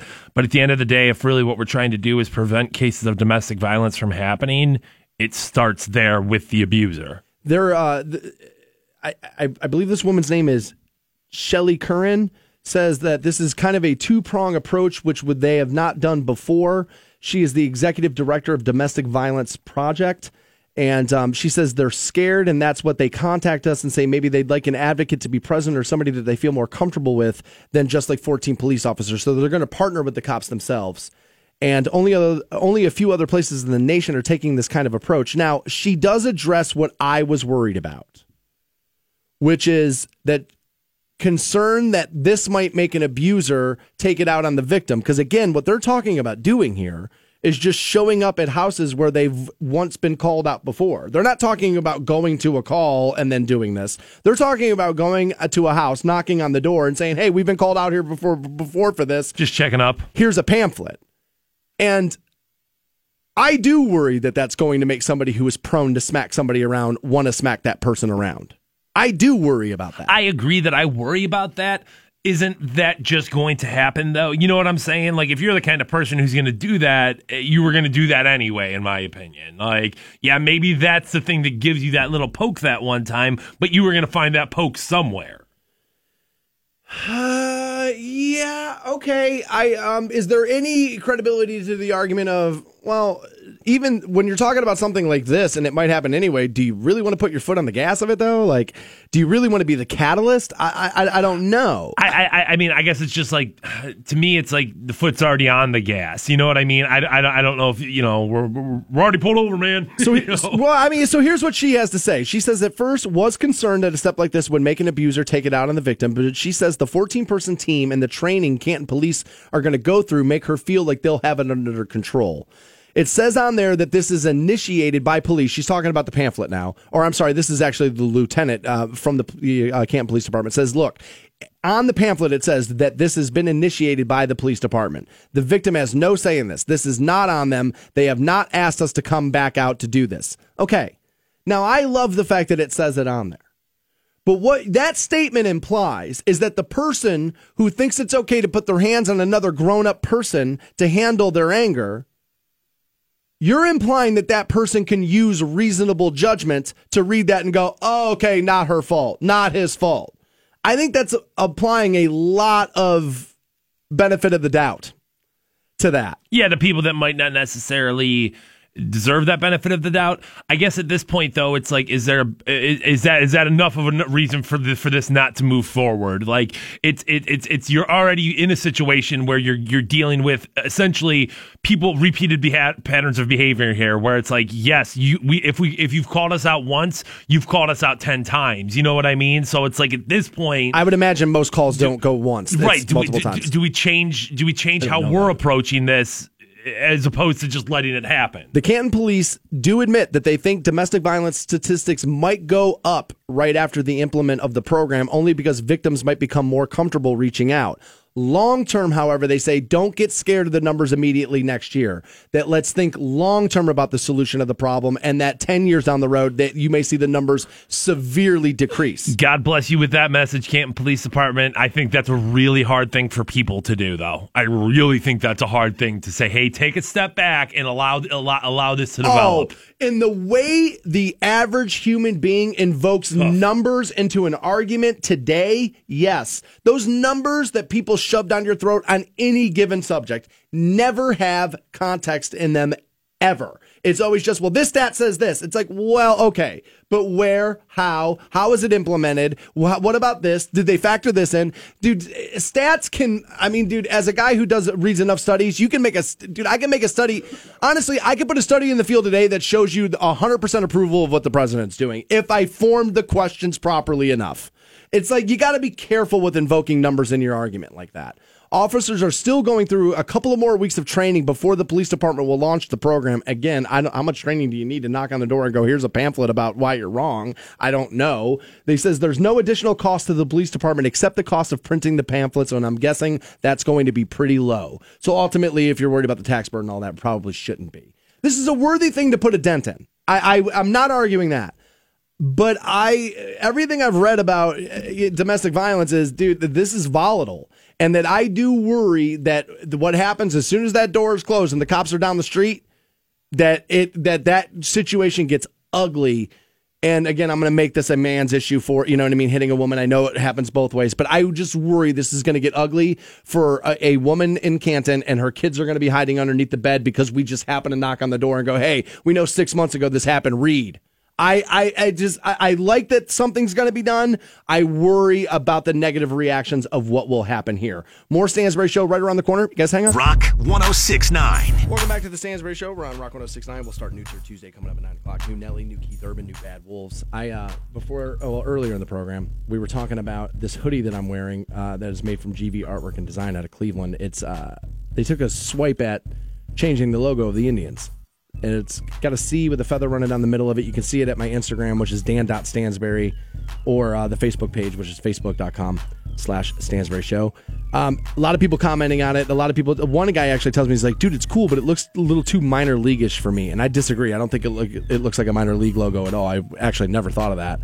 Um, I think it's a perfect compromise, but you know I could be wrong. But again, you can check it out.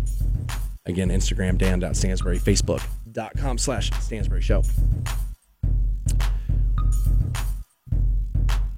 All right. Um, I said to Fantone as we were coming out of. All right, I guess I should set it up this way. When music gets played in this studio, something that Fantone and I have started doing forever and ago that I don't know, I it must bond us together in some way, or that, but it's something that we have both. I don't know who picked it up from who, but I don't we- know. but we do it now, where we take lyrics from songs and then we just make them standard sentences. Like in that last Def Leppard song, he says, "I want to touch you," and so what we'll do is go, "Yeah, Def Leppard, they want to touch you." Yeah, you got to touch him. Def Leppard is ready to touch you. Yeah, they gotta touch him. Okay. They gotta do stuff. Yeah, we do. We do it all And the time, too. We do it all the time. And nobody else does it. Like I'll be in the car and I'll say something like that to my girlfriend, and she's like, "What are you? What are you doing? Like, what are you talking about?" I get caught doing it all the time around other people, and they're like, "What is happening right What? now?" I'm like, "Oh yeah, that's right. You're not Fantone. No. You have no idea what I'm trying to do right now." No idea. And it made me think of it because in that Def Leppard song, he does scream, "I want to touch you," like in the middle of that, right? Yeah, I guess he's, all he's got is the photograph there. He wants to actually touch her. I get it. And I said to Fantone during that, as he, because he kind of did that after. He's like, "Yeah, the, you know, they want to touch you." I was like, "Dude, have I ever told you my Def Leppard I want to touch you story?" No, what happened? And he was like, No, I didn't realize you had a Def Leppard wants to touch you story. But I do. Full disclosure, I have no idea if this is interesting. I have no idea. I mean, I have no clue, right? I I'm suspicious that no, right? But I remember I was hanging out at my buddy David's when I was a kid. And we were watching MTV and we were young, like honestly, like like we had switched from watching Thundercats to MTV. So okay, like that just made the switch like, there. Okay. like so like that tells you the age. I mean, riding my bike home after, you know what I mean, hanging out at his house for dinner at like 6. Like that's the age range, right? And I don't know what had been happening, but there was no knife control in this country back in the day. Then little joke there. And I had a pocket knife. And we were kind of opening it and playing with it and kind of doing stuff. And I guess I had never heard that line in that Def Leppard song. But I remember the video and like the chick in the video was super hot and they kind of had her dressed up like Marilyn Monroe. I'm pretty sure that's that video. Right. And so like you're kind of a young boy, you're kind of coming in your known and you can recognize boobs. You know Oh, what I mean? Yeah, so you're like, it's all oh you could God, think of. Boobs, man. I, dude, I'm telling you, man, it, something could just kind of, sort of look like boobs to me back then, and I was like, oh my god, look at Uh, them. You're not that far now, dude. You're really, you're really not that far now. If you've ever seen Fantone's girlfriend, it's like, oh, geez, Fantone likes boobs. Look at you, right? I mean, it's that you're not that far now. But for some reason, I don't know. We were jumping and like roughhousing on the couch or whatever. Okay. And out of nowhere, I hear this, I want to touch you. And I couldn't believe he said it. and I ended up slicing the palm of my hand open with like this rusty two inch pocket knife I had over the sexual nature that was Def Leppard. Quit rolling your eyes at me, audience. I told you I wasn't sure it was interesting. Why did you cut yourself? So you have the knife. I'm like are you like dancing with the knife, or I'm like, what are you? I think I'm jumping up and down on the couch. if I'm remembering correctly. And he said it, and I was kind of shocked, and I kind of, I don't know, I think I put my hands together to be like, what the hell's happening? And I, yeah, stabbed myself in the palm of the hand with a rusty two inch pocket knife. Obviously, probably just practicing to lay the other two inches in the palm later that night. I don't know. Maybe I don't know. I don't know. But I cut myself listening to Def Leppard, not on purpose. It wasn't like Yeah. it was the cure, and I was trying to I show was, how I was sad I gonna was. say, I don't think anybody was cutting themselves to Def Leppard back in the day, bro. I don't think. Again, I told you I wasn't sure if it was interesting. I told you. I gave you that. I gave you guys an out. You had an out. What are you still listening for? New Turd Tuesday and a shot at a thousand dollars. Next on Rock 106. A day in this country commit suicide. That's crazy. That number's way too high, and we can, I believe, put a dent in that. And so we'll, uh, well, I'll at least start to do my part with that this evening. Save 22's been at it a little while. Um, do have confirmation that uh, my buddy Jason, who is like the merch master, is what they call him, but he's like he's Mushroomhead's merch dude, uh, has hooked us up with a like grab bag full of uh, merchant uh, Mushroomhead merchandise that will be given away in some fashion this evening. I have not gotten with anybody yet to find out how we're going to do that, but it will be given away. So we have some of that. Um, so I'll see you guys out there this evening to benefit Save 22 at again Tozie's Magnolia there, 144 North Main Street. We will start New Turd Tuesday now. We have new Nelly for you. This song is called Freaky with You. Let me lick you up and down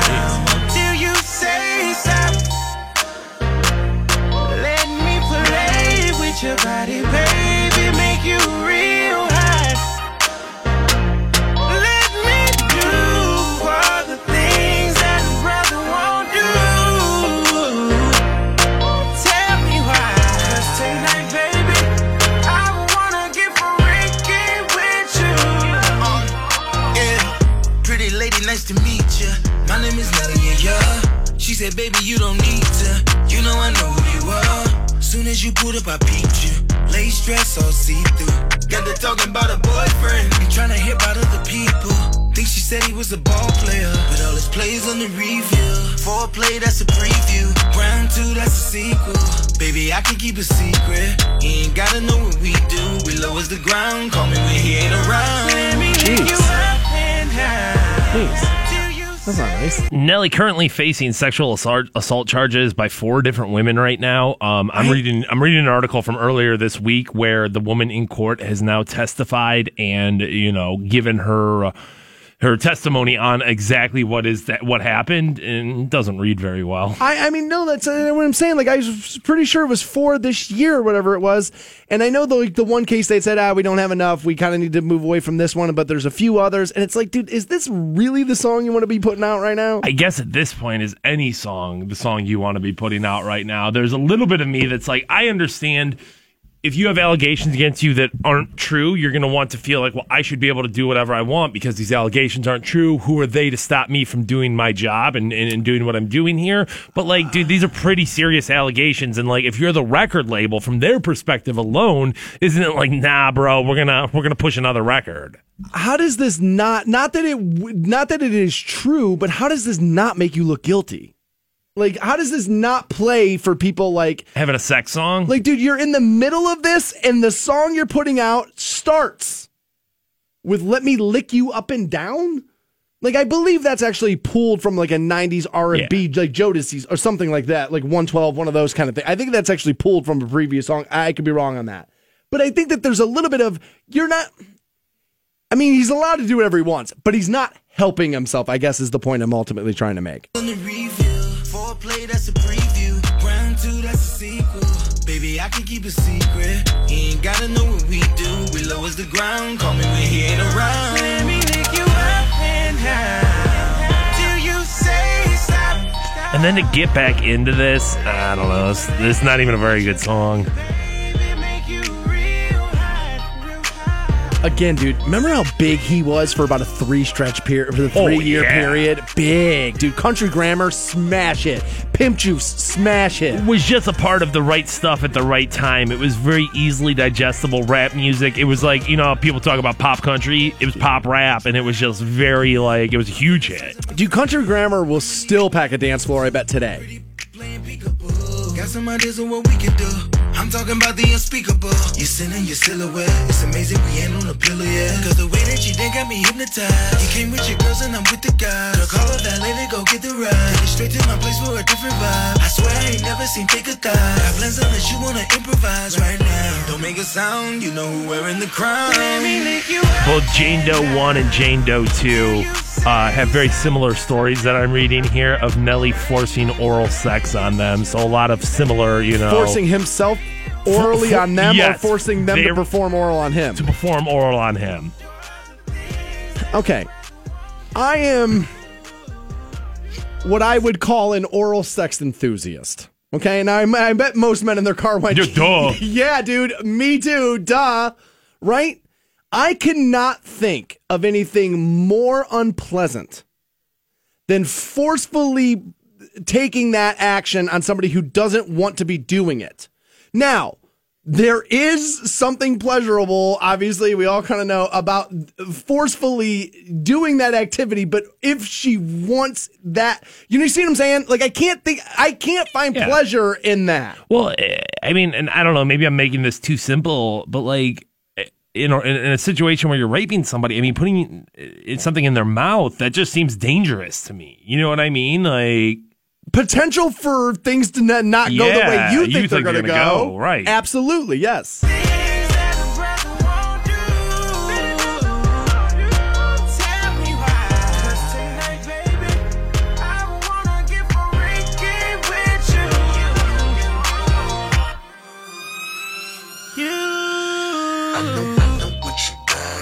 Jesus, this is going way off the rails. Let me lick you up and down till you say stop. Let me play with your body, make you hot. Let me do all the things that a brother won't do. Yeah, who was this? Was it 112? Was it Jody? Like, who was this? Whose song was this? I remember I had it. I think it's Jodeci, right? I could be way wrong. I don't know, but I, uh, but I, I, I wish I could remember that because I remember having that cassette. I think it was even uh, it is Freak Me Baby by Silk. Silk. Silk. That's right, Yeah, Silk. Silk I right forgot there. about Freak Me, Silk, baby. dude. I forgot Oh, about those guys. Yeah, I forgot about. Do we have that? Oh, yeah. Do we? Oh, Let me get to. you. Let me hear a little. Silk. Give me a little go. silky. Give me silky, bud. Oh, yeah. Yeah, I remember that. Dude, this is Dude, this is like winter formal for your boy right here. Oh my god, just standing up against the wall in the gym. Right? Just, Pick me, bitch! just, just hoping that your erection doesn't make its way out of the corduroys there. Just wearing the tightest underwear of all time. oh my god, that is so funny, dude. Yeah, that was back when everybody was trying to be black, dude, right? Even racists wearing cross colors. dude, the whole dude, the country was weird. Leather African pennants. It was just a weird every, time. just every place, right? Chess King filled with those three colors. That's it. That's it. Green jeans. you know what I mean? Bugs Bunny on sweatshirts. It was a very weird time, dude. A very weird time. All right, Fanto, let's vote on the new Nelly Freaky with you, buddy. It's a turd. Um, aside from all the sexual assault that we were talking about and the rape allegations and all these different things, that was just a bad song. Like, uh, I, I, I'm going to call that one a turd, and it stunk. I can't remember the last time Nelly took a big swing like that and missed this massively. That is a turd of a song. It's a turd. We have new Keith Urban for you. The song's called Coming Home. That's next on Rock 1069. Your shot at $1,000 now. Text the keyword bank to 200 200. You'll get a text confirming entry plus iHeartRadio info. Standard data and message rates apply. That's bank to 200 200. Rock 1069. Uh, still to come is the Bad Wolves cover of Zombie, the Cranberry song. But before we get there, we need to uh, play this Keith Urban. The song is Coming Home.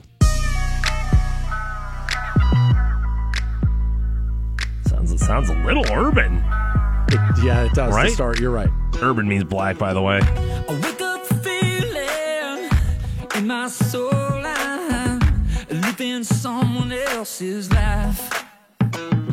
He's not my favorite, but he can sing. Oh, undeniably, the guy can sing. Like he, yeah, he, yeah. he's got stuff going on. He's not my favorite. I uh, he did, and again, it was a Sam Hunt written song, but it "Cop Car" by Keith Urban. That song was so so good. But he, I'm not the biggest fan, but he is talented.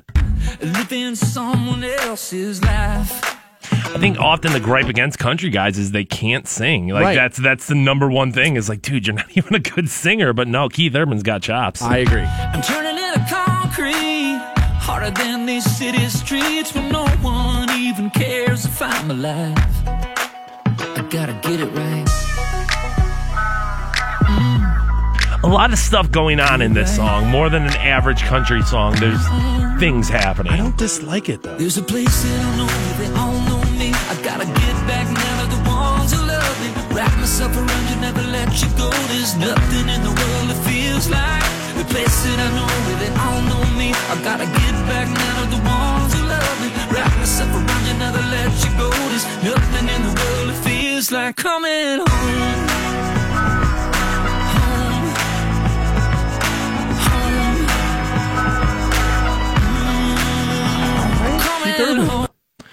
Outside of him having a little bit of country like twang to him, doesn't feel like a country song. Could be a, a, a Gavin DeGraw song or Ed Sheeran. Oh, he's got a ton of those though. Okay. Like this is not the first time Keith Urban's kind of done that. He's Okay. got a ton of those. coming home. My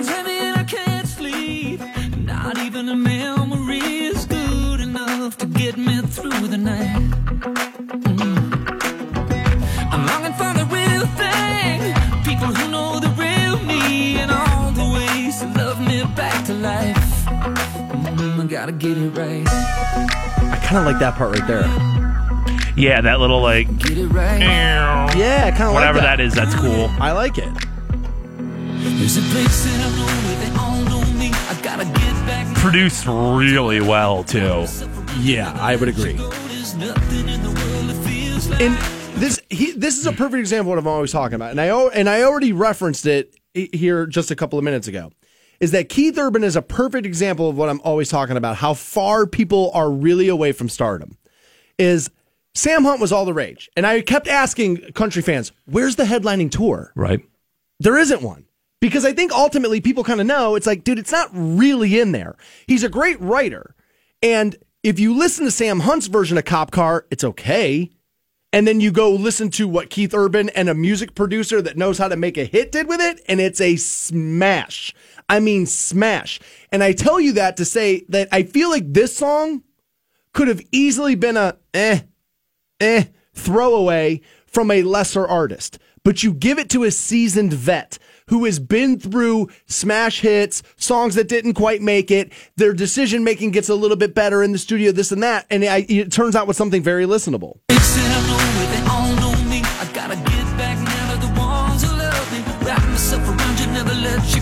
There's nothing in the world that feels like the place that I know where they all know me. I gotta get back now the ones who love me. Wrap myself around you, never let you go. There's nothing in the world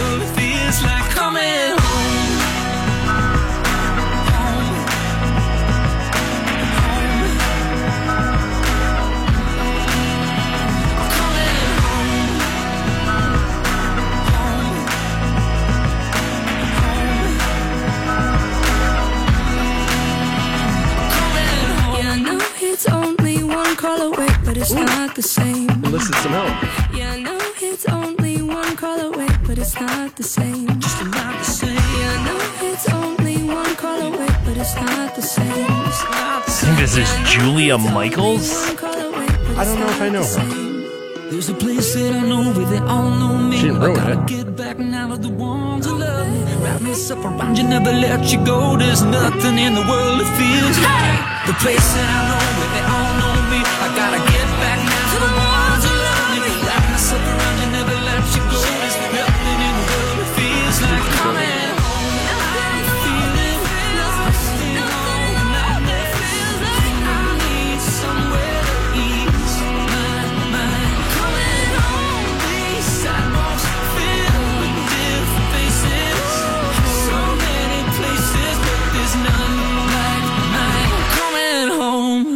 new Keith Urban coming home. Fantone, give me the vote on that one, buddy. Not a turd. Um, a very um palatable song right there. I think that's going to be a big old hit record. Um, and honestly, had a pretty good sound to it. Like I said, I think produced very well. Very well. Keith Urban can definitely sing. And the chick that was on that, Julia Michaels, I guess a uh, a songwriter who is trying to kind of like break out of just being you know behind the Oh, okay. behind the scenes there. That's how they She- do that now, She yeah. was she was a big part, I guess, in writing the last Linkin Park album Is that right? which is where Chester killed himself apparently. So like there you go. Yeah, she was she was a co-writer on the song Heavy.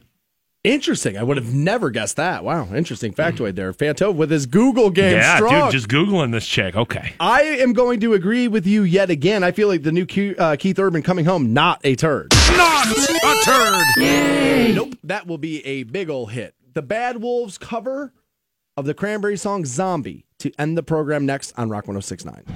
Hope you boys brought popcorn. The Stansbury Show. Because I'm about to put on a show. Rock 1069. On that one, felt like it was actually pretty good. Yeah, it's pretty good. And this one, uh, multiple listeners asked, can you please play this for New Turd Tuesday? Uh, we were going to go with the new Bullet for My Valentine, but I got asked by so many people via Twitter, do you play this cover of the Bad Wolves doing the Cranberries song Zombie? Now, I have not heard this yet, but so many of you asked for us to review this for New Turd Tuesday that I was like, all right, I, this can't be denied any longer. Like that many people have asked, there must be something in this song. Let's play this. And so we decided to go with it today. Here's the Bad Wolves doing Zombie. iHeartRadio Music You Should Know featuring Bad Wolves, Zombie. Well, there you go. She'll introduce it, I guess.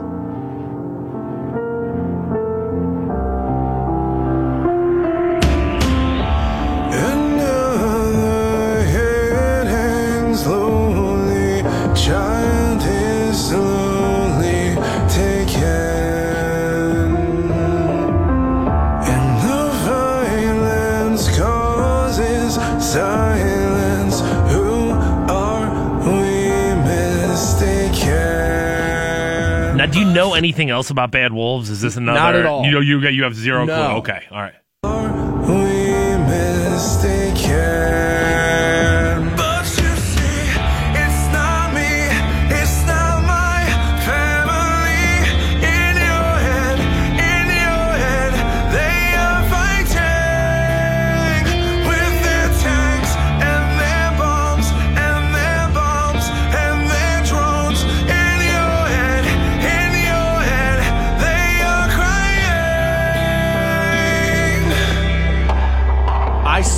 Cranberries at Blossom once when this song was like the song that was out at the moment. And dude, the amount of it looked just like a sea of people rocking back and forth in that lawn as she was like belting this chorus out. It's one of those moments where I was not a big Cranberries fan. It's not like I dislike them, but I was never like, that's my band.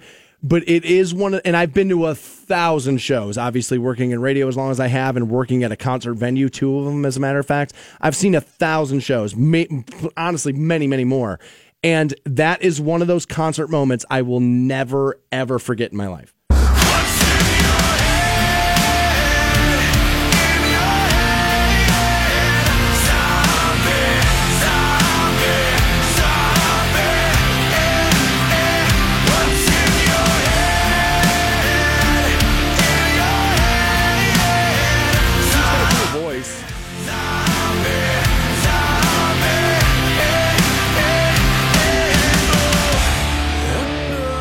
Definitely has a cool voice. I wish it was a little bit like.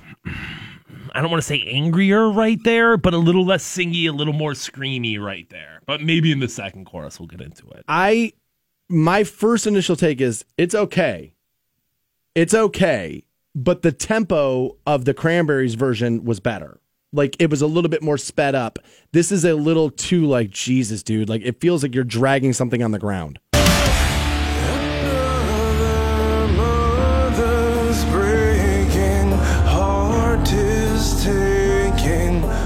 Yeah, slowing down these cover songs is the move, dude. I don't know if it just seems more like haunting or or what. but, That's the word.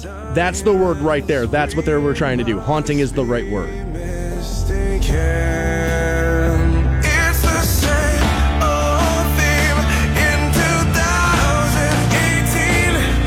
Yeah, that's the second time they changed lyrics there. Something because one of them at one point he said something about war with drones, and it was like, what? That definitely wasn't in the '90s. And then he said 2018 right there. So I don't know. Oh, that changed. I, I picked up the 18. I didn't pick up the first one.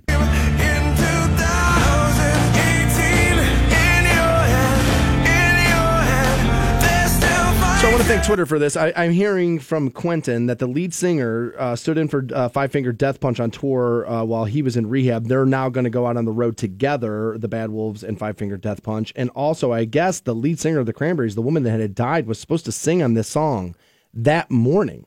She was supposed Wow. to lend herself to the vocals. So I guess the Bad Wolves have released a video and the song, and all the proceeds are going to her family.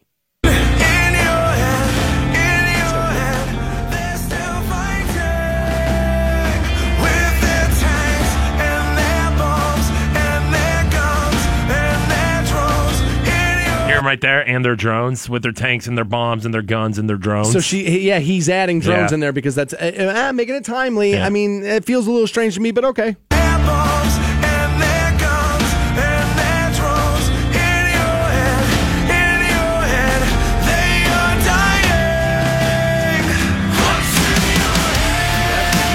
Right there. Yep. And I agree, that makes it better.